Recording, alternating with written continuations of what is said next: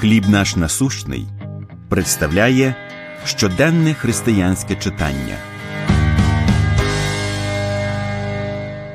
Давати як Христос. Римлян 12.1. Повіддавайте ваші тіла на жертву живу, святу, приємну Богові. Коли американський письменник О. Генрі 1905 році писав своє улюблене різдвяне оповідання Дари волхвів, він намагався оговтатись від особистих проблем. Проте він написав надихаючу історію, яка висвітлює прекрасну рису Христового характеру жертовність. У цій історії дружина продає своє гарне довге волосся напередодні Різдва щоб купити золотий ланцюжок для кишенькового годинника свого чоловіка. Однак пізніше вона дізнається, що її чоловік продав свій кишеньковий годинник, щоб купити набір гребінців для її прекрасного волосся. Який найбільший дарунок вони зробили один одному жартовність.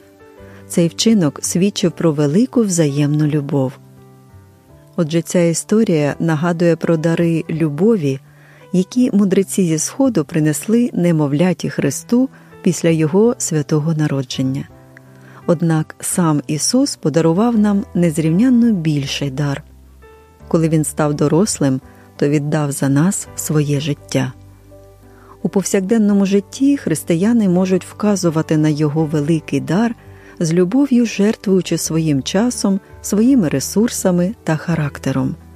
Апостол Павло написав Тож благаю вас, браття, через Боже милосердя, повіддавайте ваші тіла на жертву живу, святу, приємну Богові.